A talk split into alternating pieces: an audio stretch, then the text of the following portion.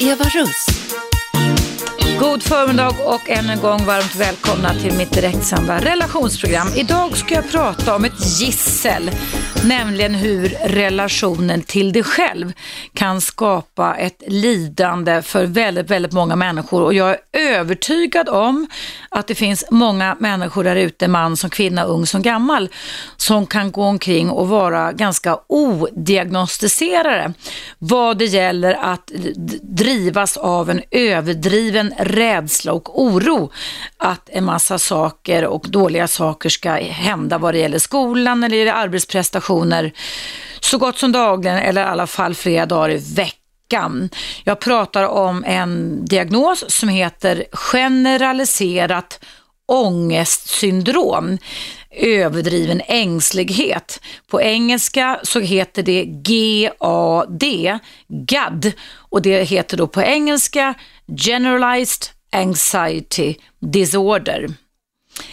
Tänk dig att hela din tillvaro är fylld av att du ständigt när du slår upp dina ögon ska oroa dig för en väldig massa hot, att det ska inträffa en massa svåra situationer i ditt liv. Det kan handla om att du kommer att misslyckas i olika aktiviteter. Det kan handla om att du kommer att bli sjuk. Det kan handla om att dina nära och kära kommer att bli sjuka. Och den här rädslan och den här oron upplever du är väldigt svår att kontrollera. Eh, man kan eh, känna att man eh, känner sig uppvarvad och spänd. Man kan ha svårt att gå ner i varv och man kan gå och känna sig spänd hela tiden. Man kan till och med få svårt att sova om natten eftersom man har väldigt mycket inre föreställningar och bilder om vad det är, som, vad det är för hemska saker som ska hända. Och föreställningen som väldigt många människor har som lever, vare sig de vet om att de lider av det eller inte vet om det, av generaliserat ångestsyndrom det är den att man ganska ofta, ganska vanligt i alla fall, gör så att man tror att om man oroar sig lite extra mycket så kommer det att hjälpa mig att bli mentalt förberedd inför de verkliga hoten som jag tror eller går att oroa mig på ska inträffa. Det är också många människor som tror att genom att de oroar sig så ska de kunna lösa problemen. Och man kan också ha en form av magiskt tänkande, nämligen den att man tror att just genom att jag går och oroar mig så kommer jag också att förhindra att det här hemska som jag går och tänker på verkligen kommer inträffa. Eller tvärtom, genom att jag oroar mig så kommer jag att vara beredd på när den verkliga oron sätter in. Generellt sett så ger en generaliserat ångestsyndrom väldigt dålig problemlösningsförmåga. Och även om man går omkring och tar i så det ryker och har en massa magiska tankar om att genom att jag gör så här så kommer allting att bli bättre eller jag kommer att kunna bli av med den här oron, så leder det i själva verket till att man litar ännu sämre på sin egen förmåga. Man eh, bearbetar, man idisslar, man, man eh, ser framåt och man blir, har svårt att kunna slappna av helt enkelt eftersom det passiviserar kroppens reaktioner helt och hållet.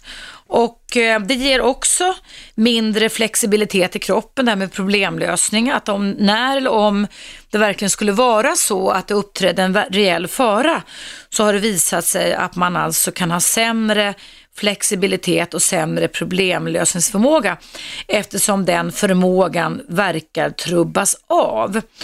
Och det finns också någonting som visar att eh, vårt immunförsvar kan faktiskt försämras och påverkas i alla fall när man har för mycket oro i kroppen. Det finns någonting som heter NK-celler, natural killer cells, att naturliga mördarceller som alltså kan försämras och påverkas. Och det innebär då alltså att eh, med våra, vi kan alltså eh, genom att vi går och tänker och tror att vi ska kunna komma till rätta med den här oron så kommer det, det hela att förvärras. Och många upplever också att det är svårt att kunna kontrollera den här oron. Vad beror då på att vissa människor kan hamna i det här gisslet av att ständigt gå omkring och förvänta sig oro, den överdriven rädsla och oro ständigt gå och förvänta sig att allting kommer gå åt skogen? Jo, det kan finnas olika orsaker faktiskt. Dels så kan det vara så att man som person rent genetiskt och socialt kan ha blivit lite extra sårbar under uppväxten. Det kan ha varit så och där kan den här diagnosen tangera hypokondri, där man alltså är inbillat sjuk. Att man kan ha växt upp i en miljö, i en social miljö där eh, folk runt omkring, vuxna alltså, kan ha varit på ständig eh, eh vakt emot fara. man har pratat mycket fara, man har pratat mycket oro under barnaåren och då har man alltså på ett omedvetet plan lärt in att det är så man ska fungera och relatera till sig själv och andra när man är vuxen. Man kan alltså haft en mamma eller pappa som har eh, pratat väldigt mycket om oro och då blir det som en kan man nästan säga en form av tankesmitta som man bär med sig. Sen kan det också vara så att det kan ha varit så att man själv eller någon i familjen kan ha varit utsatt för en eh, hotfull situation av något slag. Det kan vara i en social situation, man kan ha blivit skrämd, man kan ha blivit hotad, alltså på stan, i skogen, eller vad det nu kan vara någonstans. Eller så kanske man själv också har eh, varit med om någon fysisk svår sjukdom som man i och för sig då kan ha tacklat och överlevt och man har blivit frisk och så vidare. Men sen så blir det här till en form av tankesmitta. Tänk om, tänker man, om det här skulle kunna drabba mina nära och kära. Och då kan det räcka med att någon nära och kär eh, släkting eller vän berättar om symptom som kan, jag kan ligga i den yttre sfären av det man själv en gång upplevde, så kan de inre bilderna, skräckbilderna sätta fart och sen så är man då igång med att ständigt förvänta sig katastrofer. Om man tittar i min lilla röda bibel, det är ju så att man i min värld eh, skall i alla fall jobba med att diagnostisera människor. Det är alltså av stor vikt när man kommer till en psykolog, psykiatriker eller psykoterapeut, att den personen, den experten, får klart för sig vad är det för problem den här, vad är det för diagnos den här människan har, vad lider den av? För det är alltså en förutsättning för att vi ska kunna sätta in adekvata åtgärder. Och tittar jag då i den som är min lilla röda, eh, som heter Mini D4, den är utgiven av Pilgrimpress och den heter som underdiagnos, diagnostiska kriterier enligt DSM-4-TR. Den finns översatt på över 200 språk och den används som ett hjälpmedel när man ska försöka förstå vad folk lider av rent psykiskt och psykiatriskt. Eh, tittar man då på kriterier för generaliserat ångestsyndrom så står det så här att man lider av överdriven rädsla och oro eller förväntansångest inför ett antal olika händelser eller aktiviteter. Och det kan vara till exempel skol eller arbetsprestationer, flertalet dagar under minst sex månader. Så det här handlar alltså inte om att du har känt oro förra veckan och idag känner ingen oro alls, utan det här är, kan man säga, ett identifierbart och återkommande mönster. Sen ska man också uppleva det själv rent subjektivt som att man har svårt att kunna kontrollera oron. Man har svårt att kunna kontrollera oron och sen ska också rädslan och oron kan då förknippas med tre eller fler av följande sex symptom. Och eh, jag ska läsa upp de här sex symptomen som utmärker generaliserat ångestsyndrom alldeles strax. Men innan dess så ska vi ha en liten paus här på Radio 1. Och idag lyssnar du på mig, Eva Russ, frekvensen är 101,9 och jag pratar om diagnosen generaliserat ångestsyndrom.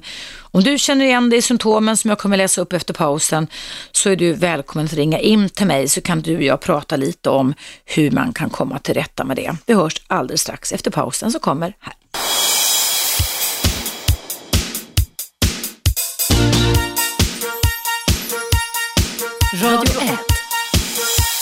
Eva Russ.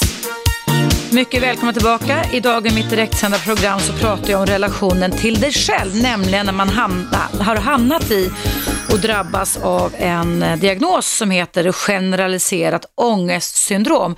Och det är faktiskt precis vad det är, att, man, att hjärnan är sysselsatt med att ständigt generalisera och då pratar jag om att övergeneralisera en väldig massa hot och faror.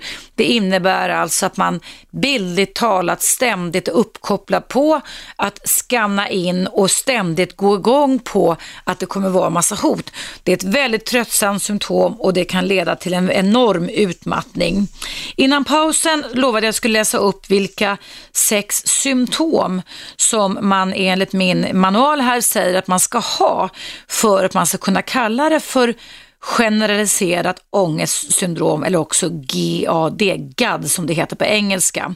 Och jag ska läsa upp symptomen nu. Då står det så här att rädslan och oron förknippas med tre eller fler av följande sex symptom. Vilka, av vilka några funnits med i bilden flertalet dagar de senaste sex månaderna handlar om. 1. Rastlös, uppskruvad eller på helspänn. 2. Lätt att bli uttröttad. 3. Svårt att koncentrera sig eller tom i huvudet. 4. Irritabel. 5. Muskelspänning. 6 sömnstörning, parentes, svårt att somna, täta uppvaknanden eller orolig och otillfredsställande sömn. Slut på parentesen. Sen fortsätter diagnosen så här vad det gäller generaliserat ångestsyndrom. Fokus för rädslan och oron är inte enbart begränsat till symptomen. Till exempel rädslan och oron gäller inte panikattacker social genans som vid social fobi, förorening som vid tvångssyndrom eller att vara ensam borta från hemmet eller anhöriga som vid separationsångest eller viktökning och så vidare. Och rädslan, oron eller de fysiska symptomen orsakar kliniskt signifikant lidande eller försämrad funktion i arbete, socialt eller i andra viktiga avseenden. Och så avslutar man med i min diagnosmanual och skriver så här, att störningen beror inte på direkta fysiologiska effekter av någon substans. Och då menar de, parentes, missbruksdrog eller medicinering. Du tar alltså inte droger eller medicinerar. Eller att du har någon somatisk sjukdom, alltså fysisk sjukdom eller skada. Till exempel hypertyroidism, det är ju då sköldkörtelrubbning, samt visar sig inte enbart i samband med ett förstämningssyndrom eller en psykos. Den diagnostiseras inte heller vid genomgripande störning av utvecklingen. Ja, det här är då generaliserat ångestsyndrom. Och det kan då leda till att man alltså försöker bli av med det här genom att man tror att om man ska oroa mig så kommer jag antingen kunna hantera situationer bättre när väl hoten uppstår eller att jag kommer lösa problem när jag oroar mig eller att jag kommer förhindra det här magiska tänkandet att det händer mig någonting farligt ju mer man tänker. Och det är nästan lite så som om du kan tänka dig in i de här olika magiska utvecklingsstegen som vi alla mer eller mindre går igenom när vi är barn i det som psykoanalytiker en gång kallade för latensfasen som var ungefär mellan 7 och 11-12 år. Den här fasen när man blir samlare och när man samlar på fjärilar och man blev scout och man gjorde massa saker. Men man kunde ibland börja tänka över livet, man började förstå det här att vi ska dö en vacker dag och man kunde ibland bli lite tvångsmässig i perioder men det gick över att man skulle sätta foten på olika trappsteg eller på olika eh, eh, linjer, trottoaren och så vidare eller hoppa hage på skolgården när man gick i lågstadiet där man var tvungen att sätta rätt fot fött först eller gå i trapp papper när man sprang hem ifrån skolan och var tvungen att börja från början innan man kom hem till dörren. Det är lite tvångsmässiga aspekter som vi människor kan ha för någon slags kontroll för oss själva. Men det här handlar mer om att man alltså är ständigt alarmerad, att man ständigt liksom går, en, går, går omkring och är aktiverad genom att ides, idissla, tugga, tugga, tugga och förbereda sig på att det här kan bli farliga saker. Och förutom då att det här kan ha då med en individuell sårbarhet att göra, mamma och pappa, de som stod en närmast kan ha upplevt det här, man har tagit efter, eller att man har blivit skrämd och därmed sen är på vakt mot fara så är det faktiskt så att den här förmågan som hjärnan har som absolut inte gör oss någon nytta. Det här är ingenting som är nyttigt för oss själva, inte för vårt immunsystem, det är inte nyttigt för vårt välbefinnande dagligdags och det är inte nyttigt för vår sömnkvalitet och så vidare. Det har faktiskt med den nya hjärnan, det nya systemet att göra som kom efter att vi hade haft den gamla hjärnan som egentligen bara var automatiskt och känslomässigt styrd och inte kunde reflektera. Det nya systemet som ledde till att vi fick toppen, vi fick pannan bland annat då i våra hjärnor har nämligen en oöverträffad förmåga till att kunna producera inre bilder. Den är expert på att kunna producera inre bilder och eftersom det är det sorgliga faktumet att det nya systemet, den nya hjärnan byggdes på det gamla systemet så kan det faktiskt ibland vara så sorgligt för en del av oss människor som fångas av generaliserat ångestsyndrom att det gamla systemet inte fattar att det nya systemet kom till och byggdes som en påbyggnad. Och det innebär då att när vi tänker bilder, i och med att de ändå samarbetar, så drar larmreaktionerna igång i det gamla systemet och har, den har inte förmåga att klättra några våningar upp och börja eh, analysera och ifrågasätta hur förnuftsmässigt, hur logiskt, hur vettigt är det här? Vad får det för konsekvenser, alltså insikter och avsikter och effekter av att jag gör det här? Utan det gamla nya systemet hjälps åt på ett ytterst negativt sätt och kan leda till att kroppen och tankarna och känslorna blir fyllda av negativa profetier om framtiden. Hörrni ni, jag såg att det var någon som ringde här nu. Ni är varmt välkomna att ringa in. Eh, numret är som vanligt, det vet ni säkert vid det här laget, 0200 11 12 13. 0200 11 12 13 och ni kan också mejla till mig, evaradio1 gmail.com och kom ihåg det att ni, när ni ringer till mig eller mejlar till mig så behöver ni absolut inte avge ert riktiga namn. Det behöver ni verkligen inte göra utan ni kan hitta på vad ni vill men det är ingen roliga timme här utan det är djupt seriöst och vettigt och viktigt det som jag för fram i mitt dagliga direktsända två timmars relationsprogram. Så ni kan ställa frågor som har med just idag i alla fall, den ångestsyndrom, alltså generaliserat. Och det är alltså när man ständigt går och väntar sig, var och en liksom vänder blicken så är det upptagen av att tänka negativa banor. Nu ska vi se om vi har en inringare på tråden. Hallå, välkommen, vem är där? Ja, hej, det är Vivian här. Hej Vivian, välkommen till mitt program. Hej, tack. Känner, är... känner du igen dig i den här beskrivningen? Ja, jag är diagnostiserad med GAD uh, sedan ungefär fem år tillbaka. V vem, satt, vem satte den diagnosen, Vivian? Uh, Affektivt centrum i Stockholm. Bra, bra, bra. Um, och, men jag har haft det i hela mitt liv och um, har varit diagnostiserad med olika ångestsjukdomar. Men uh, det här med generaliserad syndrom har varit i fem år. Hur, och, vad fick det för betydelse för dig att du fick den diagnostiserad äntligen, Vivian? Uh, betydelsen av diagnosen har inte varit så viktigt utan den behandlingen jag äntligen fick mm. har jag anser att det har räddat mitt liv och jag ville dela med mig. Underbart! Du, kan du stanna kvar för det är dags för lite nyheter här på radiot och berätta om det för lyssnarna och mig efter pausen. Absolut, jag dricker lite kaffe under Drick lite kaffe du, det ska jag också ta och göra. Så hörs vi efter att nyheterna har dragit, är klara om en liten stund här på radiot. Okej. Toppen, då hörs vi strax igen. Hej, hej! Ja, kära lyssnare, då ska ni stanna kvar om ni vill höra Vivians berättelse hur hon har fått terapeutisk hjälp att komma till rätta med sitt generaliserade ångestsyndrom. Men först ska vi lyssna på lite reklam och lite nyheter och sen ska Vivian få berätta sin historia. Så häng kvar om du vill lyssna på den.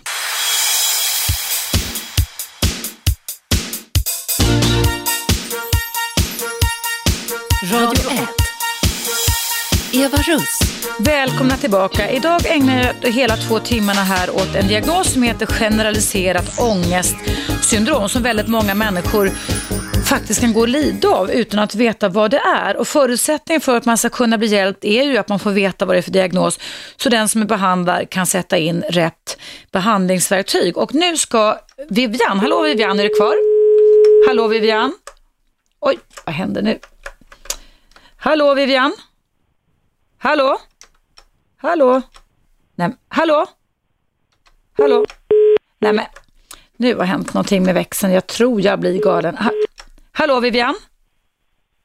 Ja, det är Vivian Där, ja vilken tur. Jag tänkte att nu blir jag galen här på den här växeln alltså.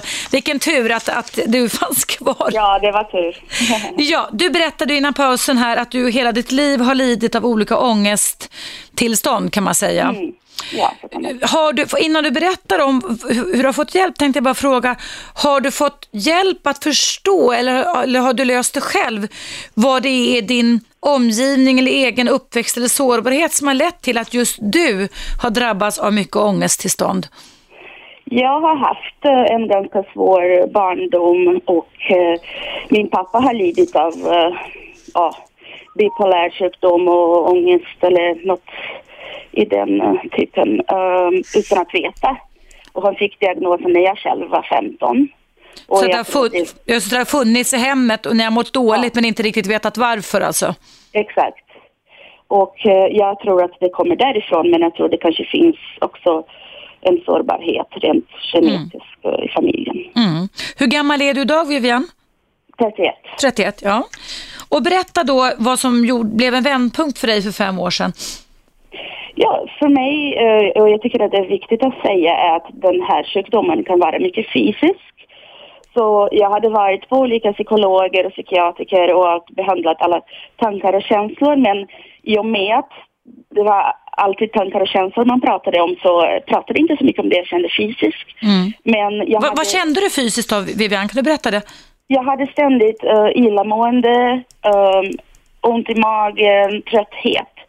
Men illamående som jag hade väldigt svårt att eh, beskriva med ord. Det som man känner ett tryck i bröstet och ja, som att man har hjärtklappningar. Det är som att man är på en berg och dalbana fast hela tiden. Um, Obeha- ytterst obehagligt alltså. Ja, väldigt obehagligt och jag kände att det var handikappade. Så för mig, jag trodde inte på min förmåga att jag skulle någonsin kunna klara av ett jobb eller vad som helst för att jag kände det hela tiden. Men Du, får jag bara fråga Vivian, ursäkta, får jag bara avbryta och fråga. Vad fick du för hjälp innan och kom på vad det var? Jag tänker när du hade de här fysiska symptomen, vad, vad sa läkarna till dig då? Hur skulle du bli botad med det så att säga?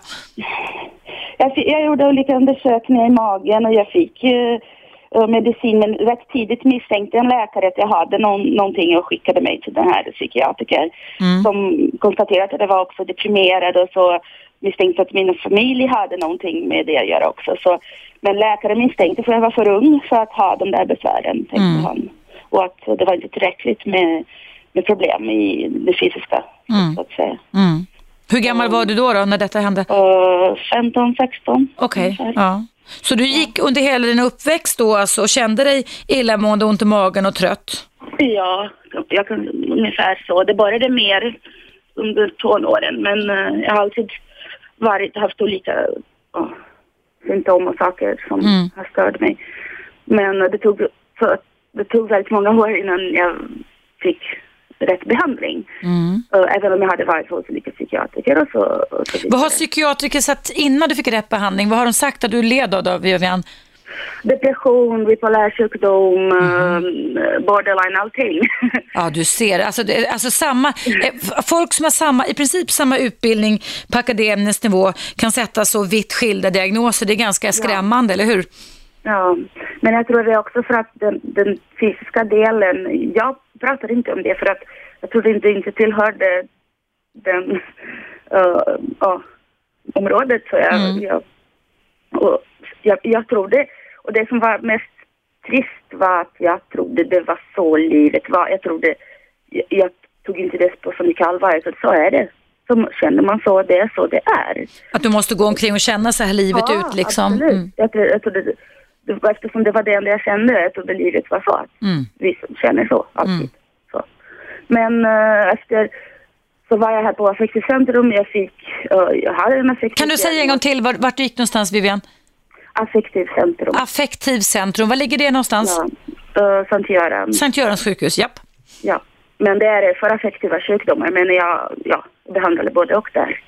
Och eh, där fick jag KBT och fick då också en medicin som hjälpte mig. Och eh, i början, man får de här med starka lugnande medel. Men eh, det kan man inte ha långsiktigt för det funkar inte Mm. att må bra och vara produktiv som alla andra.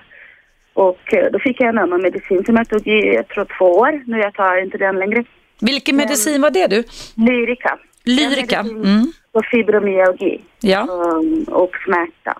Mm. Men uh, den medicinen också jag att räddade mitt liv för att jag upplevde för första gången möjligheten att inte känna så. Så kunde jag ha den styrka för andra saker och då löste allt annat. Får jag fråga dig Vivian, Lyrica är, alltså, är egentligen då sa du för människor som lider av Fibromyalgi. Okej, man, har, man har ont i kroppen alltså. Ja, så man kan säga att, om så hänger med, så att det här att ständigt vara på vakt mot fara och ha generaliserat ångestsyndrom leder till samma symptom som fi, fibromyalgi kan göra alltså? Nej, nej, utan Nej. den medicinen har också den effekten att den lu- lugnar Lugna hjärnan på något lederna och musklerna. Ja. Och, och för att den lugnade hjärnan så att jag kunde koppla av. Det kanske Mm. sänkte någon hormon, inte vet jag. Men jag bara kände väldigt snabbt att den tyngden fanns inte där längre. Och jag kände då plötsligt att det var normal igen. Bra, bra. Normal. Fick du tera- psykoterapi också Vivian? Ja, jag fick det i ett år. ehm, för att innan allt det här eh, behandlingen började funka så hade jag mycket så kallad självmedicinering och med, med droger och sprit och allting. Så Ja, man tar ju nästan till vad som helst i ren desperation, Ja, eller hur? Absolut, vad som helst. Uh, och man, man har nästan ingenting att förlora känner man. Men uh, nu har jag ett helt normalt liv. Jag har heltidsjobb, jag tjänar bra. Jag har allt, egen lägenhet och allting som jag köpte själv. Så jag tycker att uh, man ska upplysa folk om det med fysiska besvär, liksom illamående och Mm. oro tillsammans. Um, och den medicinen specifikt, för det är inte alla läkare som är medvetna om det i och med att det inte är en lugnande medel. Och just den medicinen tycker jag man kan åtminstone fråga om. Lyrica. Mm. Ja, har du hört talas om det? Tycker du att du är i princip, för nu äter du ingen medicin alls, nej. Är Ja, du- ja, jag äter antidepressiva. antidepressiva, Men, det måste du ha det som en liten grund? ätit Innan också, det, det har inte funkat. Nej. Nej. Du, du, ehm, så att nu skulle så om du skulle beskriva dig själv som person före och efter den här behandlingen, vad är skillnaden idag när du då egentligen friskförklarad? Skulle man kunna kalla det för det, Vivian? Ja, absolut. Jag har eh, varit uh, friskförklarad eller stabil i fem år. Jag har tagit körkort, jag har köpt lägenhet, jag har ett bra jobb. Så jag är som alla andra, mina, alla mina kompisar i samma Mm. ålder. Så jag kör absolut. Vad härligt att höra, vad roligt. Ja. Och när du mådde som sämst, innan du fick den här hjälpen Vivian för fem år sedan, då var det alltså, om jag förstår rätt, otänkbart att du ens skulle kunna ta körlektioner och sitta och köra bil, eller? Det var otänkbart att jag skulle kunna ha ett jobb i och med att jag också mådde så dåligt och det skulle innebära att jag inte skulle ha råd till körlektioner eller köplägenhet eller någonting. Mm, Jag mm. trodde att jag skulle bli hemlös. Det var, det var sådana tankar. Jag trodde liksom, jag hade, och jag vet att det är en möjlighet. Jag har en bra familj med, med, möjligheter. Jag skulle aldrig bli hemlös. Men det var Mm. den känslan jag hade. Och där ser man den här katastroftänket, eller hur? Att du, du vet ja. att du inte skulle bli hemlös, men hjärnan har liksom gått i baklås lite och bara tror det hela tiden. Får jag fråga en sak? Har det här, ditt tillfrisknande från generaliserat ångestsyndrom lett till att dina släktingar, din pappa eller mamma som mådde dåligt när du växte upp har fått någon hjälp? Ja, min pappa har fått behandling och han tar medicin också och vår relation är mycket bättre. Och, ja, det, han är mycket, mycket bättre. Mycket, mycket bättre. Men det var synd att det var beroende på mig att han fick hjälp. Utan han borde kanske ha sökt själv eller insett Men han kanske också har sökt, har, har han inte sökt hjälp då när du var barn? I, inte innan mig. För jag tänker att om du då har gått till flera Nej, psykiatriker och fått olika diagnoser så kan han ju ha råkat ut för samma sak egentligen. Ja, men det, det tog tid innan en psykiater sa liksom att vi behandlar inte barn, vi behöver prata med Mm. Ja, ja. familjen. Så han, det var lätt att se att jag var ett problem. Utan det var lätt kanske för familjen att säga nej men hon är så, hon är aggressiv, hon är orolig, hon är Mm, mm. så. så ja. Du Vivian, har du möjlighet att stanna kvar en liten stund till? ja. För jag tänkte att vi ska ta en liten paus här igen på Radio 1. Jag skulle vilja prata med dig efter pausen om även terapin, för jag tycker det kan finnas ett intresse hos våra lyssnare att höra vad fick du öva på, hur gick det till? Kan du tänka igenom det lite en kort stund tror du, eller? Jag kan fundera. Toppen, då kopplar jag in dig alldeles strax efter reklamen som kommer här. Hoppas Toppen. att det funkar med växeln. Ja, ja, jag ska inte röra några fler knappar, jag lovar. Hej så länge, hej.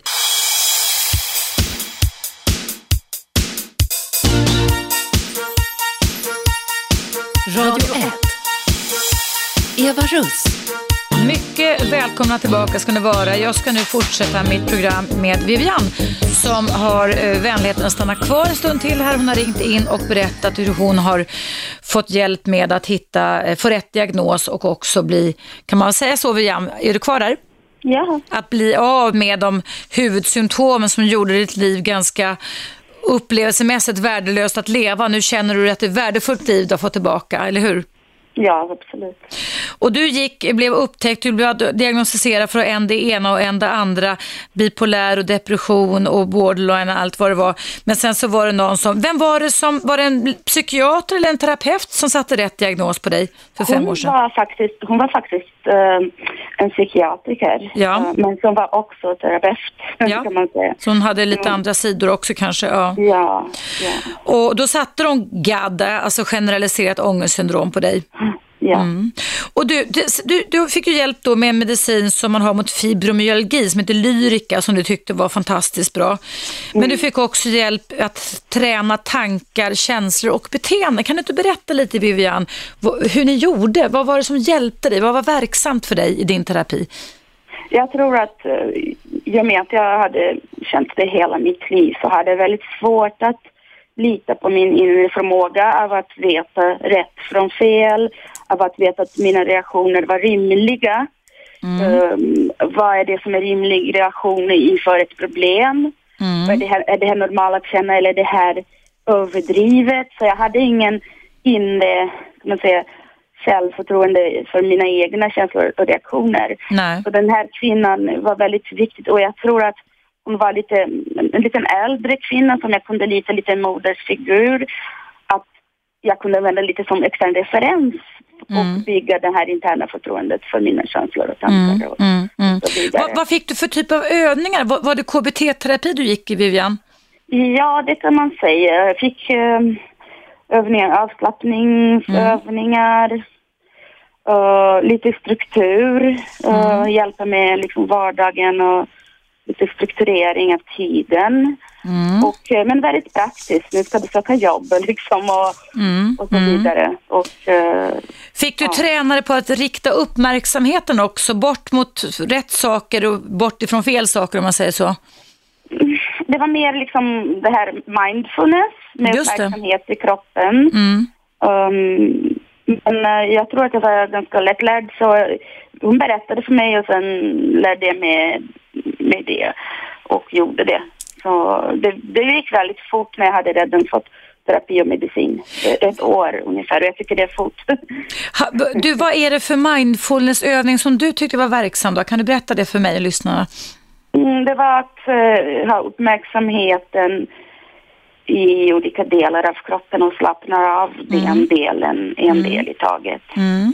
Så börjar i foten och slappnar av foten och går upp benen och magen och så vidare. Mm. Långsamt. Mm. Men det är långsamt men det är ändå inte en övning som tar mer än Mm. en kvart. Använder du dig av det fortfarande? Inte så noggrant och strukturerat kanske men eh, andningsövningar använder jag fortfarande. Och vad gör du idag, fem år efter att du kan man säga blev behandlad, eller fick rätt behandling i alla fall mot generaliserat ångestsyndrom. Finns det, om du skulle och har du fått någon typ av återfall och vad har du gjort då i sådana fall? Man kan säga så här att eh, jag hade förut ångest 24 timmar om dagen, varje dag. Mm, sen efter ungefär eh, några år så hade jag återfall som kunde vara i en dag eller en, en 12 timmar, att jag kunde må på det sättet. Och då skulle vara sängliggande och må dåligt och, och känna mig i den stunden när jag fick återfall kände mig ganska desperat. Mm. För att jag tänkte nu kommer allt tillbaka. Och det var hela tiden så här, nu kommer allt tillbaka, nu är jag sjuk igen. Mm. Uh, men sen blev det över och nu är det här kortare och kortare stunder. Och då i och med att jag har lärt mig att det går bort så kan jag vänta ut det. Det innebär att du har slutat katastrofera, som jag kunna säga. Ja, jag försöker uh, ibland fortfarande, uh, tänker jag, även när jag får bara en timmes ångest, att nej, nu kommer det tillbaka. Mm. Men jag då försöker rationalisera och tänka nej, men det har gått ut, det har gått bort förut, så nu bara vänta. Precis, du har slutat att oroa dig och säga att bara vänta ut det här och sen kommer det att Ja, försvinna sen. ja. Det är ju väldigt verksamma redskap du har fått. Det är väldigt, väldigt roligt att höra tycker jag. Ja, det, det är en acceptans någonstans att jag, okej, nu kommer det, jag väntar och det går ut sen. Precis, det- det är väldigt svårt att komma dit där man Mm. accepterar det istället för att kämpa. Mm. Och en sak som var ganska symbolisk någon gång, jag skulle hem och jag mm, steg av tunnelbanan vid Odenplan. Mm. Det regnade jätte, jätte, jättemycket och jag, när jag såg på marken så låg en bok. Och boken var ganska blöt och jag tittade i boken och den heter Sluta kämpa, börja leva. Mm. Är det Sanna Edins bok va? Ja, jag har ingen aning, Jag men jag hittade den boken på Odenplan när det regnade. Du hittade den boken alltså? Ja, ja, jag hittade boken på marken. Det är som en skänk från ovan skulle man kunna kalla Ja. det för, eller hur? Jag tänkte, vadå sluta kämpa? Är det inte det man ska göra? Mm. Så någonstans har jag slutat kämpa mot och bara låt det komma och gå. Mm. Vad fantastiskt hörru du. Går det fortfarande, får jag fråga Vivian, på återkontroller eller efterkontroller Ja. eller booster sessions Ja. som det heter, alltså när man fyller på eller?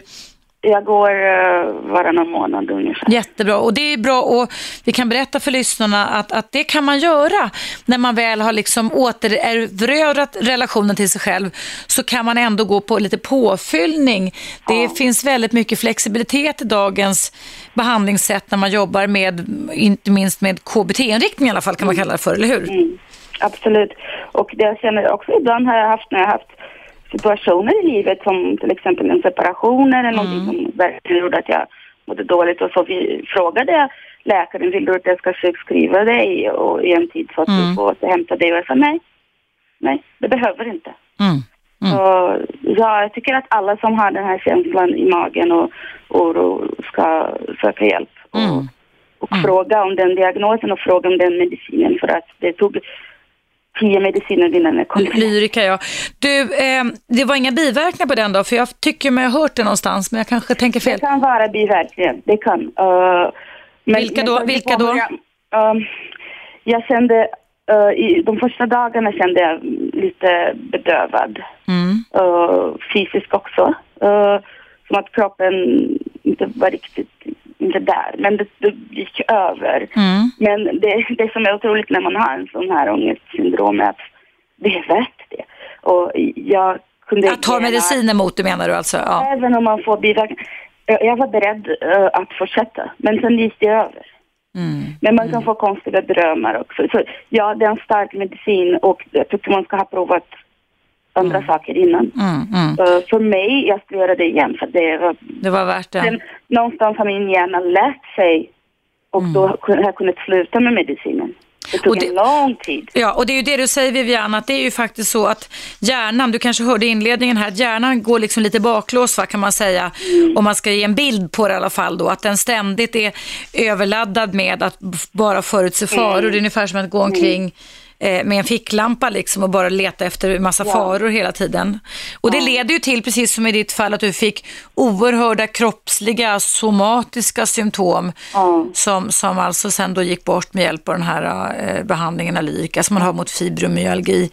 Det är ju fantastiskt här, vad roligt att höra att det går så bra för dig och att du har fått ett helt nytt liv också Vivian. Ja, absolut.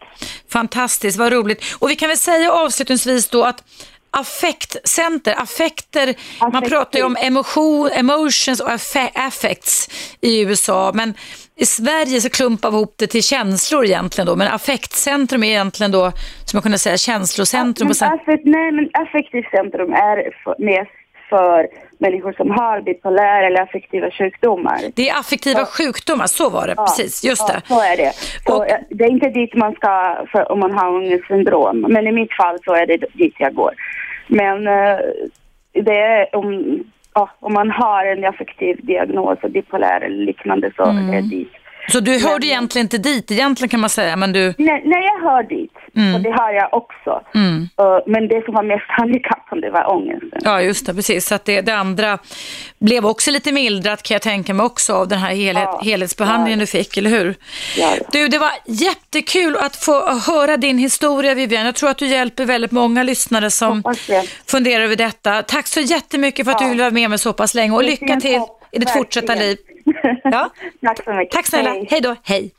Ja, tack än en gång Vivian, det var väldigt, väldigt värdefullt. Och Vivian pratade alltså då om hur hon då äntligen fick hjälp efter ett långt liv, hon var 31 år ung, av lidande. Och det som Vivian pratade om, det var dels att hon fick hjälp med medicinering, men också att jobba med att eh, göra självobservation utan att döma. Och det är också det som mindfulness kallas för, självobservation utan att döma.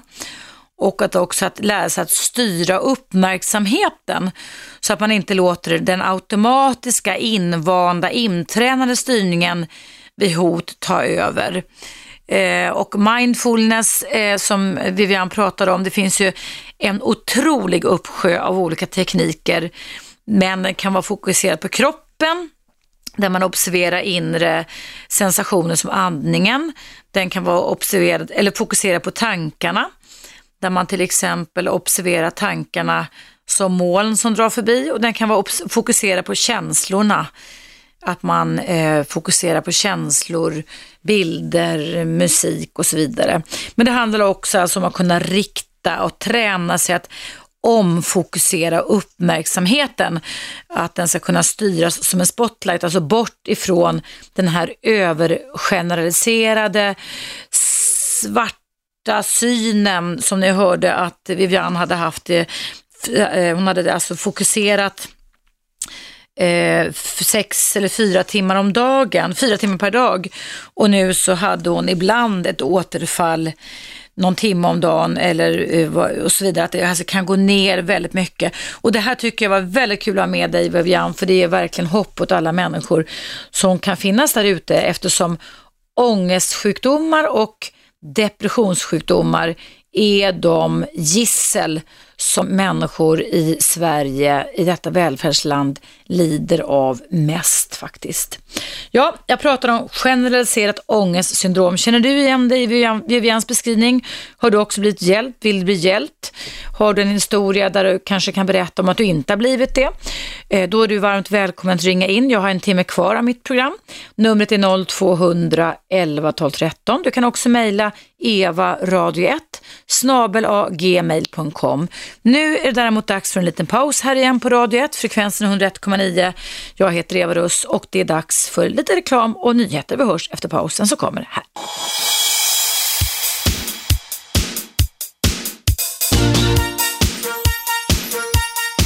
Radio 1. Eva Russ. Välkomna tillbaka. Idag pratar jag om en psykiatrisk diagnos som heter generaliserat ångestsyndrom.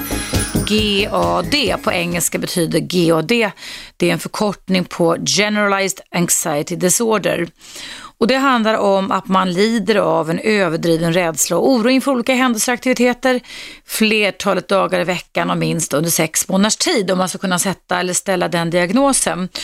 Och det är för många, precis som Vivian som var med mig här en halvtimme förra timmen, så att många experter faktiskt kan eh, ha svårt att diagnostisera det här.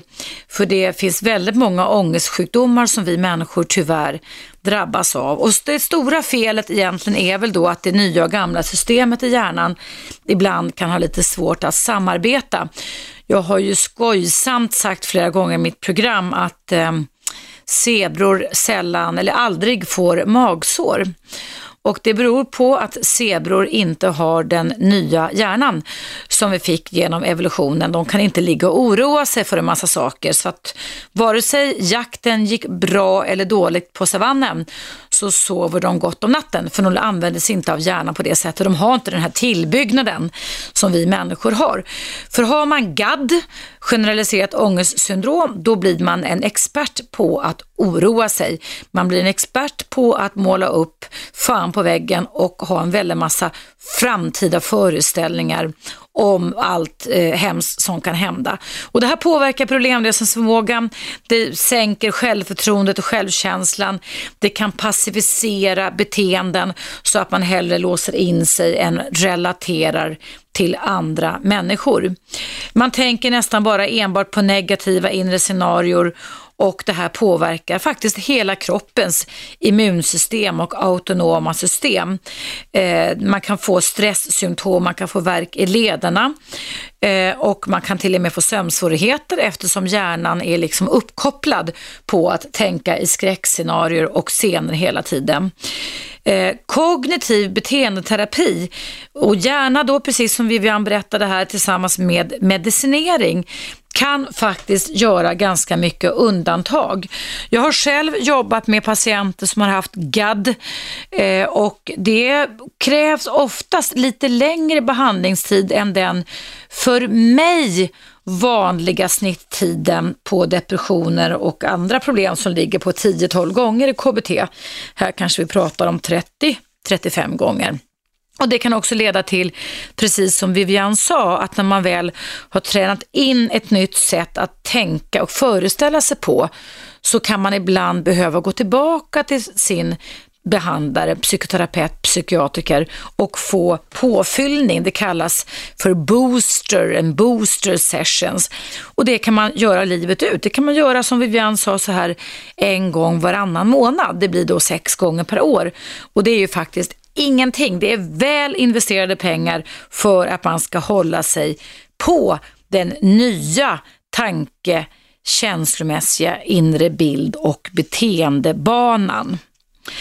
Målet i alla fall då om man har generaliserat ångestsyndrom när man går i KBT, kognitiv beteendeterapi, det är givetvis då att man ska träna sig på och öka toleransen för de här inre bilderna, inre hotbilderna och känslorna som man bygger upp. Men också att man ska lära sig på att nyansera de här befästa övertygelserna om hot. För det kan ju faktiskt vara så när man har generaliserat ångestsyndrom att man bara matar sig själv med att det där är farligt och det där är farligt och det där är farligt. Och antingen då så undviker man och vågar inte analysera och eh, ifrågasätta de här farlighetsscenarierna. Eller också så älter man dem enormt mycket och tror att bara genom att jag tänker på det så kan jag bli av med dem och ofta så blir det tvärtom, att de befästs ännu mer. Och då kan en bra terapeut hjälpa dig som lider av det här att nyansera de här övertygelserna om de här hoten är det verkligen sant? Är det verkligen rimligt? Finns det verkligen belägg? Vilka fakta finns det? Hur stor sannolikheten är och så vidare är den typen av frågor som en vältränad KBT-terapeut ska använda sig av. Sen ska man också träna personen i fråga att eh, öka förmågan till att både ändra sina beteenden, att kunna sätta stopp, kunna kliva ur de onda tanke och känslocirklarna och att styra uppmärksamheten mot andra områden. Eh, att som man säger styra spotlighten, att träna sig på att skifta uppmärksamheten. Till exempel så är ju generaliserat ångestsyndrom eh, väldigt mycket inre bilder, alltså föreställningsförmågan som drar igång. Då kan en bra behandlare träna dig på att tänka på ljud till exempel istället. Musik, alltså fångas av andra upplevelser än det som har med visualisering att göra. Så att man helt enkelt byter spår, man byter sinnesspår som man kunna kalla det för. Att alltså rikta uppmärksamheten mot andra saker. Man skulle också kunna jobba med olika typer av mentala uppgifter till exempel. Som jag ofta säger här i mitt program att man kan sysselsätta sig med svåra matematikexempel man kan räkna baklänges från 579, men man kan också sätta sig och eh, lösa många tal, alltså vad det är typ, nu bara spånar jag här, 449,8 gånger 25 delat i 327. Jag har ingen aning om svaret ska jag säga, men det kan vara ett sätt att låta hjärnan få, få paus ifrån den här oron och rädslan eh, och förväntansångesten och börja syssla med andra saker. Sen kan man också jobba, när man jobbar i KBT med generaliserat ångestsyndrom, börja fundera över alltså, är det verkligen så att om jag fortsätter att oroa mig för oron, vad finns det för sannolikhet då att oron försvinner? Man kan också öva med att eh, inte oroa sig, att eh, alltså lära klienten säga det att om du inte oroar dig ökar det sannolikheten för oönskade händelser. Alltså om du inte oroar dig. Och Man kan också träna sig på att fråga, be klienter fundera över att eh, eh, kan du bli galen? Av att oroandet aldrig tar slut eller att det tar slut. Alltså kan du bli galen? Du tror att du håller på att bli galen genom att du ständigt tvungen att hålla på att oroa dig. Vad skulle kunna hända? Vad finns det som du kan utesluta för att du skulle kunna eh, bli mindre galen i sådana fall? Man skulle kunna träna sig, och det har jag gjort med en klient framgångsrikt för många år sedan, att schemalägga oron så att man alltså skjuter upp oron istället för att man slår upp sina ögon på morgonkvisten och bara automatiskt går igång med sitt söksystem och bara oroar sig så skulle man kunna säga så här, nej, nu har jag lärt mig att jag får bara oroa mig en viss tid på dygnet. Och däremellan så får man hjälp av sin terapeut eller behandlare att få öva på olika distraktionstekniker så att man distraheras, man får träna sig bort ifrån det här som stör och bara sysselsätta sig på att oroa sig på vissa tidpunkter. Skjuta upp oron, distrahera sig och även prova med avslappning. Om man slappnar av, vilket är motsatsen till att tänka ångesttermer, Ökar eller minskar det risken för negativa händelser? Det är sådana utmaningar som man kan träna klienterna på när man har generaliserat ångestsyndrom. Nu ser jag att det ringer här. Lägg inte på du som ringer. Jag ska ta era samtal, men nu är det dags för den här lilla pausen igen på Radio 1. Jag pratar om generaliserat ångestsyndrom. Vi tar en liten paus och jag ska svara på ditt samtal nu i pausen, så lägg inte på. Vi hörs alldeles strax igen.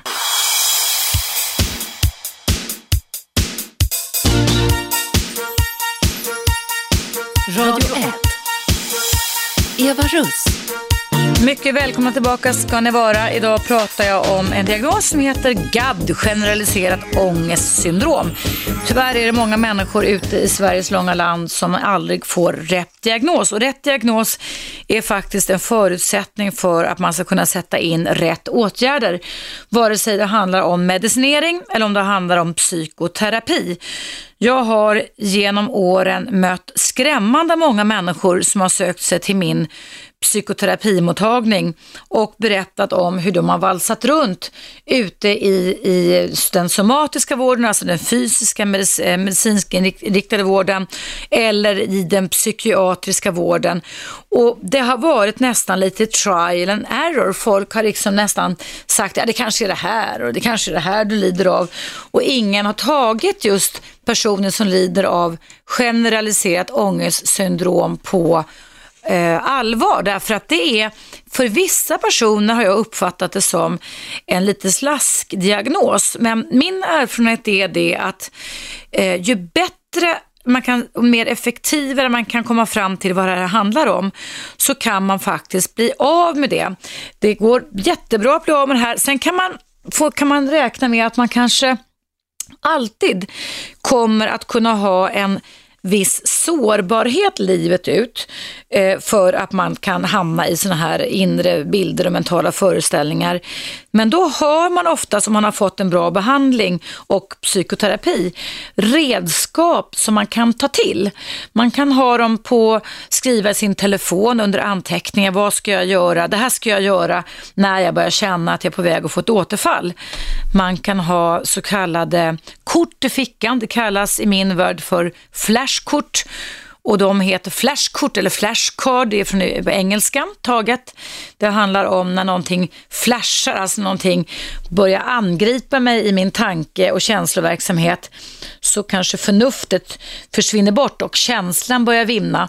Då ska jag snabbt ta upp en en skriven instruktion till mig själv vad jag ska tänka på, vart jag ska rikta min uppmärksamhet mot för att jag inte ska gå ner mig i de här starka inre bilderna, katastrofkänslorna, eh, föreställningarna om alla katastrofer som kan tänkas komma och alla hot som jag tror kan uppstå. Eh, jag ska berätta här, jag har fått ett mejl ifrån Monica. Hon skriver så här, hej, jag lider av GAD. Gjort i många år, ätit Zoloft i säkert tio års tid. Började med yrsel och dödsångest. Zoloft hjälpte lite till mot de värsta symptomen men inte fullt ut. Är livrädd för att drabbas av sjukdomar och av att dö. Gått hos en psykiatriker. Det här hindrar en så mycket i livet. Rädd där att göra saker, till exempel att resa eller att vara ensam hemma utan familjen mer än en dag. Har du några tips? Hälsningar Monica. Ja Monica, det är, eh, jag får verkligen beklaga detta, eh, att du lider av detta. Jag tycker ju då att om du nu dels har ätit Zoloft i tio år och att det har gällt lite men inte fullt ut, då tycker jag att du ska ta eh, en återbesökstid eh, hos en annan psykiater eller hos samma psykiater. Ibland kan det vara värt att byta och du hörde ju då kanske hur Vivian som ringde in här hade fått hjälp, delvis på grund av att de antog att hon led av, jag uppfattar inte det riktigt rätt, av en bipolär sjukdom, så fick hon hjälp via affektiva centrum som ligger på Sankt Görans sjukhus. Om inte jag minns helt fel så har jag för mig att jag har sett affektiva centrum på Huddinge sjukhus också. Jag har, lite, jag har ingen eh, person här inne i studion som kan hjälpa mig att kolla. Eh, du skulle ju kunna slå en signal dit också.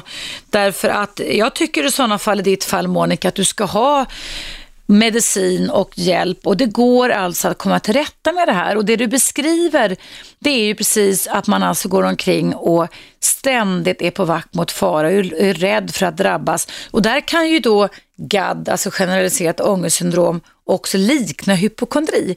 Att man, hypokondri, då är man oftast mer liksom kroppsfokuserad. Så att man slår upp ögonen och säger, jag har väl ont, har jag inte lite ont i nacken idag? Och nej men oj, oj, oj, det här är nog ett exempel på att jag har fått eh, hjärnhinneinflammation eller någonting sånt där.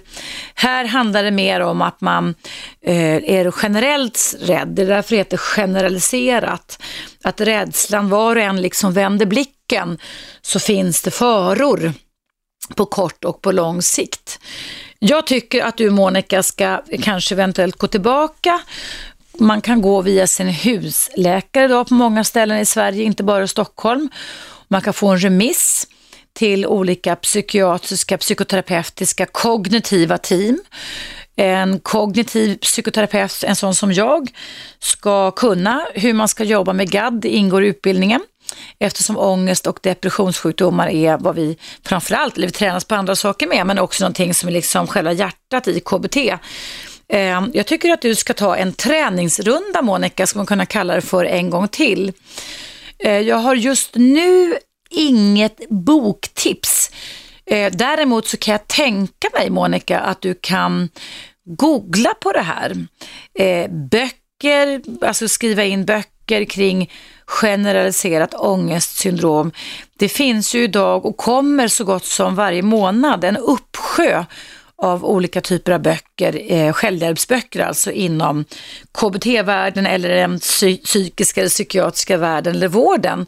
Så där kan man ju faktiskt hitta saker och jag tycker att man absolut inte ska underskatta självinlärd kunskap.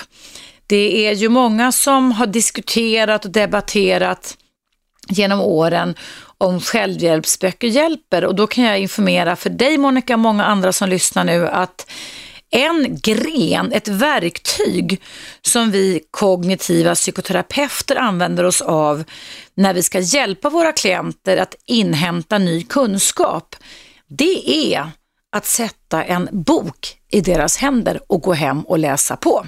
Det kallas faktiskt för biblioterapi. Biblioterapi, alltså biblioterapi, gå till biblioteket och hämta en bok och läs.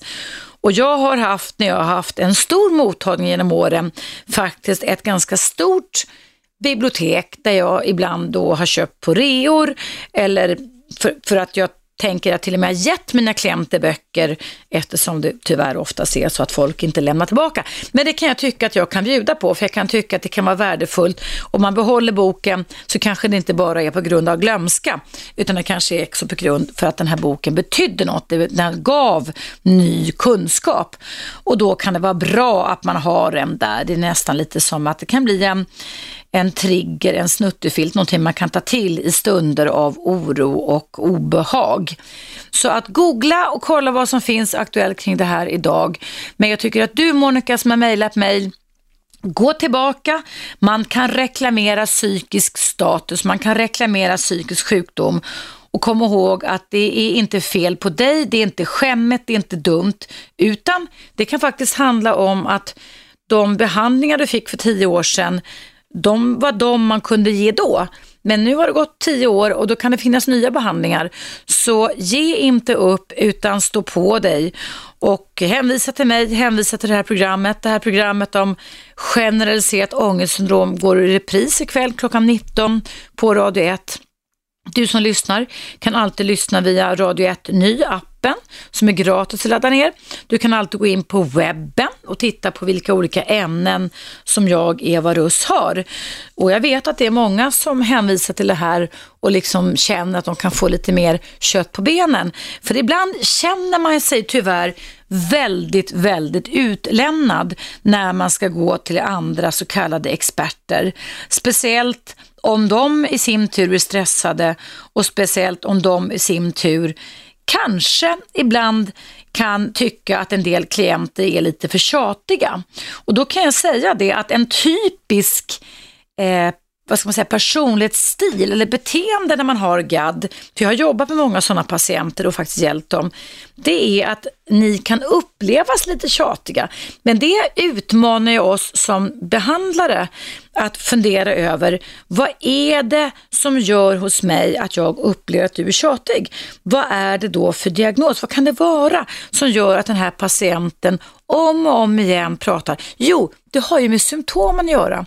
Så det tycker jag då kan bli en utmaning. Det kan det till och med säga, för man kan ibland möta trötta läkare, husdoktorer, psykiatriker men då missar de ju en väsentlig diagnos just genom att de går igång på det som är ett av de diagnostiska symptomen på just generaliserat ångestsyndrom. Jag ser här att det ringde. Ring en gång till. Nu är det dags för en liten paus och du kommer strax få lyssna på nyheter varje hel och halvtimme här på Radio 1. Eh, jag tar en liten paus. Du kan fortfarande ringa in till mig. Det är en halvtimme kvar i mitt program. Jag ser att det ringer nu. Lägg inte på och numret är 0200 11 12 13. Vi hörs efter pausen som kommer här.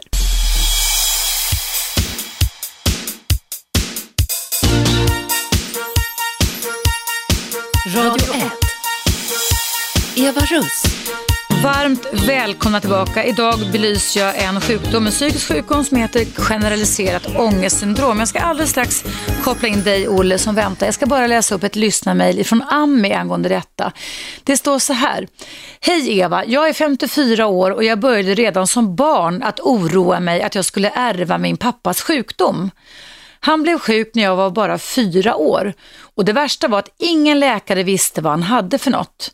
Den liknande MS sa man, han blev yr och ramlade ofta omkull och hamnade till slut i rullstol. Jag tyckte det var konstigt att den inte var ärftlig när de inte ens visste vad den hette. Vi hade ofta bråk hemma och min mamma åt antidepressiv medicin och pratade aldrig med mig och min lillebror. Har nu själv också blivit en tigande person och aldrig att prata om detta. När jag var åtta år fick jag flytta till obsklass i en annan skola för att jag inte hängde med på lektionerna. Det har jag lidit av i hela mitt liv och mycket annat som hänt. Pappa dog 1988 och det kändes skönt att vi alla slapp lida mera. Jag tror nu att han blev biten av en fästing och då på 60-talet kanske man inte kände till TBE eller borrelia. Vi hade båt och var ofta ute i skärgården ska nu den 30 november för första gången träffa en läkare och psykolog och hoppas på att få hjälp. Jag kände igen mig jättemycket i det du sagt idag. Har lyssnat på ditt program sedan september och lärt mig väldigt mycket. Tack Eva. Tack Ami, vad roligt du. Då håller jag verkligen tummarna för detta och lycka till när du träffar din läkare och psykolog den 13 november. Det är roligt att mitt program kan göra skillnad. Och du kan ju också ta Ami och googla lite på det här så att du har mer kött på benen. Ja, är det en bra husdoktor med specialistkompetens så är de faktiskt ganska duktiga på att kunna sätta även psykiatriska diagnoser. Men du kan väl höra av dig sen och berätta om hur det går. Jag är alltid intresserad av en uppföljning av er som hör av mig. Tack ska du ha Ami. Nu ska jag koppla in Olle. Hallå Olle! Ja, hejsan. Hej, välkommen. Batteri till mobilen. Ja, ja, hinner, kan du prata då eller? Jo då, nu kan jag prata. Ja. Vi, kan väl berätta, vi kan väl berätta det att du och jag har varit gamla bekanta här, inte så ofta i och för sig via radion, men lite mer än ett år, eller hur? Ja, jag tror att det stämmer. För, för att du ringde upp... Det hände ett, för ett och ett halvt år sedan. Ja, du blev kär i en tjej under en fjällvandring som, ja. som inte ville ha dig, visst var det så? Det, det, var så. Och det var en lång, stor åldersskillnad mellan er också, 20 år, någonting sånt där va? Ja, det var lustigt. Jag trodde hon var 28 bara någonting, men det visade sig sen att hon var 40, drygt 40, ja 41 eller något sånt där. Mm -hmm. Så det var, det var inte så stor åldersskillnad då, nej? Nej, det var inte det, men hon, hon såg ju mycket yngre ut än vad, vad, vad Mm. Men du försökte få kontakt med henne, för vi skulle prata om oro tänkte jag. Du försökte ja, få kontakt med henne och du fick inget svar. Du skickade, jag coachade dig att skicka brev till henne, eller hur? Och skriva. Ja. ja. Men du har inte fått något svar? Nej, jag fick aldrig något Inget? Svar. Nej. Nej. Nu håller väl liksom, jag får, håller på att få distans till mm. det hela. Men eh, vad oro det skapade faktiskt. Jag mm. vet ju inte vad hon sjuk på, på något sätt. Det, det, det, vet man ju inte eftersom vi hade ingen dialog. Mm. Och hur, vad har oron och katastrofföreställningar gjort för dig då, på ett negativt sätt, Olle? Legat vaken, inbillat mig hon, att hon dyker upp eh, mm. oförutseende ibland. Mm. Men man har ju fått skärpa sig och skärpa det där. Mm. Men jag tycker också, har jag en mer generell fråga, jag vet inte om jag sa det här tidigare, att, att en kvinna upplever jag Mm. Det är ju väldigt problem om man inte vet om hon är singel eller inte. Om man dejtar och inte får något svar om hon inte talar om om hon är singel eller ej. Fast vänta lite, vänta lite. Det, det, det, du dejtade ju inte den här tjejen överhuvudtaget utan det gick en vandring ihop och du blev kär i henne eller förälskad, eller hur? Ja, lite, lite smått sådär. Men, men, men, men, hon, men, sen försökte jag göra det via telefon. Just det, och, och då gav hon dig lite motstridiga budskap, var det så? Ja, just det. Mm. Men du Olle, det här, så om vi bara tar det här med oron, för det är det jag pratar om idag. Ja, eh, okay. du, det är ju verkligen waste of time, om du förstår mig rätt, att ligga och oroa dig för och mata in bilder och tankar och föreställningar kring henne. Hon har ju en gång för alla dissat dig, får man väl tyvärr säga, eller hur? Mm, ja. Eller, och det betyder ju inte att du är en dålig person eller att du inte är någon duglig person för någon annan kvinna, eller hur? Nej. Utan det var mer än hennes preferens, hennes smak. Ibland så klickar det inte helt enkelt. Nej, okej. Och därför så tycker jag att du bums ska sluta och ge den här terrorn i ditt sinne gentemot dig själv. Jag försöker. Vad gör du då, då när du försöker? Ja. Eh, sysslar med annan verksamhet där, där som är avledande. Just det, avledande, alltså sök någon annanstans. Och framförallt så tycker jag att du skulle, du skulle kunna ge dig själv lite booster, nämligen tala om för dig själv vad du är bra på, vad du duger för, hur värdefull du är som man. För det är ju därifrån Okej. du sen till nästa kvinna ska sälja in ditt budskap att du är någon att satsa på. Okej. Så att jag tycker att du ska sätta punkt för den här eh, lite distansolyckliga förälskelsen. Alla vi människor kan vara med om sånt, det är inte ett dugg konstigt eller ovanligt.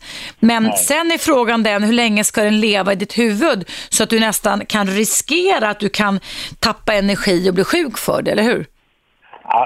Så långt ska det inte gå, det har jag bestämt. Bra, fast det låter ju ändå som att om du är ett och ett halvt år efter att hon då inte ville höra av sig till dig så kan du ändå låta hjärnan, för att hjärnan drömmer ju, om du säger att du drömmer så kan jag tala om för dig att hjärnan eh, Enby Torbjörn Åkerstedt som är professor på detta på Karolinska sysselsätter sig med sånt som den har sysselsatt sig med 24 timmar innan man somnar. Okej. Så du har uppenbarligen gått och tänkt på den här tjejen mer än vad du tror, eller erkänt för dig själv. Ja. Nej, men det, det, jag, jag, ska låta, jag ska låta det här bli historia och jag ska... Jag Exakt, öva dig och sätt punkt. Ta ett sånt litet kort i fickan. Punkt, och sluta tänka på det här. Stopp för att säga till dig själv. Punkt, slut. Jag är en bra man. Hon vill inte mig. Det betyder inte att jag är oduglig eller inte värdefull. Det är två helt olika saker vi pratar om. Ja. Jag tänker varför jag tog varför Mm. jag kontaktade dig idag, det var det här med ångest. För att jag hade ångest på, på, på schemat. Det var därför jag lite tog kontakt. Men menar du att det har blivit ångest av att den här tjejen det inte ville ha dig det. för ett och ett halvt år sedan? Ja, det var det tidigare. Men det har släppt nu tycker du? Ja, det har Det gläder mig jättemycket. Men du, du, du är väl arbetsför fortfarande och jobbar eller? Ja, Jag är förtidspensionerad. Aha. Jag Ja, arbetade med, inom flyttbranschen. Och, Okej, ja. Ja, det jäkliga är väl då eh, att man kan eh, ha, kanske möjligtvis, men jag har hört många pensionärer som sysselsätter sig nästan mer när man är det än innan, men att om man inte hittar någon bra sysselsättning så kan man ju ge hjärnan sysselsättning till att tänka i ångest och katastrofer hela tiden om man vill önska det, eller hur? jo, Men det är ganska värdelöst, det ger inte så mycket produktiva resultat och välbefinnande. Nej, jag är inte den som gör det, faller för det annars. Nej. Ja, utan det är, det är nu. Ja. Det Försök, har varit tid, ja, för, tidigare med flick. Ja, Eh, det är kvinnoångest. Ja. Ja, öva dig i att gå ut bland folk lite, öva dig i att ge dig själv och mata dig med positiva tankar och sätt punkt så fort som du får den här eh, tjejens nobbning i skallen som är ett och ett halvt år gammal. Ja, ja, just det. Nej, nu, jag pratar ju inte med vem som helst om det här utan eh, det är ju eh, dig och en annan till som, som vet om det här. Mm. Det, det, jag pratar inte med mina kompisar eller någonting om det här. Så jag Ja. försöker liksom eh, helt bortse från det. Jag tackar för förtroendet Olle. Och vet du, jag kommer ihåg ditt namn så väl för min pappa heter Olle. Jaha, så att det, det, och alla Ollar kommer jag ihåg. ja, ja. Nej, jag kommer ihåg ditt bekymmer också. Så det, och jag, jag, jag ser ju inga bilder framför mig, men jag ser ju, hör på rösten. Jag blir bra på att känna igen röster kan jag säga. Jag förstår. Du Olle, ut och kämpa. Ge inte upp och sätt stopp för alla de här katastroftankarna som kan bli ångest. Okej. Så får du fortsätta höra, berätta för mig hur ditt liv går framledes. Det ska jag göra. Ha det jättebra så länge. Detsamma, detsamma. Hej då! Hej. Ja, kära lyssnare, idag så har jag ämnat eh, hela programmet åt ett gissel, ett psykiskt gissel som heter GAD, generaliserat ångestsyndrom. Det är många som ringer, jag ska ta era samtal i pausen, numret är annars, då kan jag säga en gång till då, 0200 11 12 13. Nu är det dags för en liten paus och du lyssnar på Radio 1 och jag heter Eva Russ.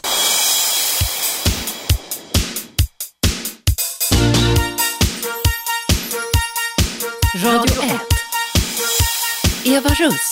Hej och varmt välkommen tillbaka. Idag pratar jag i första hand om generaliserat ångestsyndrom. När det inre jaget skapar, eller inre hjärnan kan man säga, det nya systemet i hjärnan skapar en väldig massa ångest, förväntas ångest, oro och hotfulla bilder om framtiden. Om att det ska komma en massa framtida katastrofer. Eh, jag ska höra med Maggie. Hej Maggie! Hej Eva! Det var, det var länge sedan det hördes av. Ja, men jag sa ju det för ett halvår sedan ungefär, att ert program är be- beroendeframkallande. Mm. Mm. Så jag var tvungen att lägga ner ett tag, sen har jag haft väldigt mycket att göra. Men du har börjat jobba igen, eller hur? Ja, Ja, går det bra? Det går jättebra. När jag har lektioner så glömmer jag allting som har hänt i mitt händelserika Ja, du jobbar ju som lärare ute på Lidingö. Ja. Ja. Berätta vad du ville ställa för fråga eller belysa. Ja, fråga. Nu är ju inte jag psykolog som Mm. du, men som jag berättade i ert program för ja, drygt ett halvår sedan Mm. om min sorg att jag har mist en son.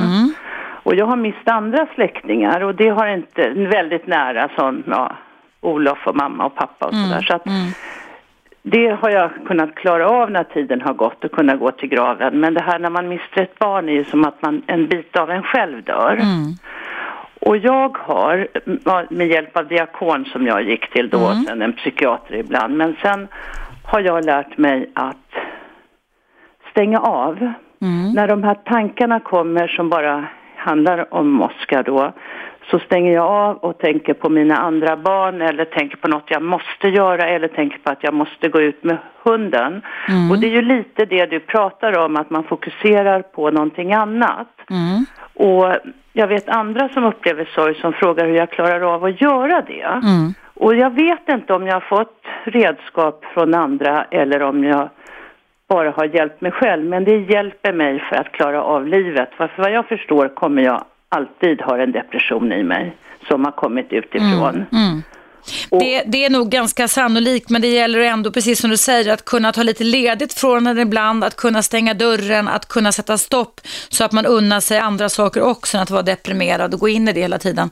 Ja, och jag, jag känner ju det. Det är för att orka själv. Och jag menar, det är ju andra som är och har varit i min situation och vet inte hur man ska gå vidare. Och för ungefär en månad sedan dog, ja det var så nära vänner så det var som kusin till mina barn, ungefär bara hastigt. Mm. Och det satte ju igång det hela igen och mina barn var där på begravningen också. Så att jag, jag, jag lider ju med den mamman och de syskonen. Och nu är det för tidigt än att säga det här som jag säger till dig nu eller, och till alla andra. Men jag tror att man kan få hjälp av vilken sorts terapi är det som du pratade om sist med hon som heter Vivian. Mm. Mm. Vet hon inte Vivian? Jo, hon heter Vivian. Nej, Vivian var med första timmen, men det stämmer. Ja. Ja, men, men eh, vad heter det när man fokuserar på någonting annat? Vilken sorts? Och, ja, KBT, eller ja, det KBT, ingår i alla fall som ja. verktyg där. Ja. Och, det, och det är ju inte för att man inte vill tänka på det man har mist, utan det är för att man måste kunna leva och få njuta och vara glad själv ibland också. Mm, mm, mm. Hur gör du det i vardagen då, Maggie? Ja, men jag, när jag får det, om när jag vaknar, så försöker jag direkt tänka på eller gå och förbereda, jag är bildlärare, mina lektioner. Eller så mm, kan jag bli arg för någonting också. Nej, det här måste jag göra.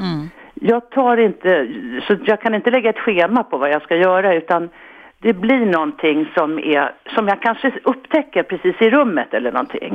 För jag har ju haft väldigt svårt att sista året att vara glad när jag var, eller tänka positivt när jag vaknar. Och det är det sista jag håller på att försöka lära mig nu att Du, du, hur länge sedan var det som du miste det? Två år. Två år sedan. Mm. Så att, ja men jag märker att det, det blir, jag börjar lära mig leva med det men jag säger att det blir inte bättre. Mm. Men du, får jag bara avbryta Maggie, så du sa att vad du kan göra, men du pratar om verktyg som kan hjälpa dig i stunden, det är att du kan fångas av någonting och det är det här att rikta uppmärksamheten mot någonting, eller hur? Ja, När du går in i din lektionssal sa du. Ja då, då är jag helt eh, upptagen av Just det, just det, att man blir fokuserad, att man alltså försöker fokusera jättemycket på, det kan man nästan, jag brukar säga till mina klienter att du får ta vad du haver, att du får liksom försöka i stunden var du befinner dig någonstans, öva dig på det.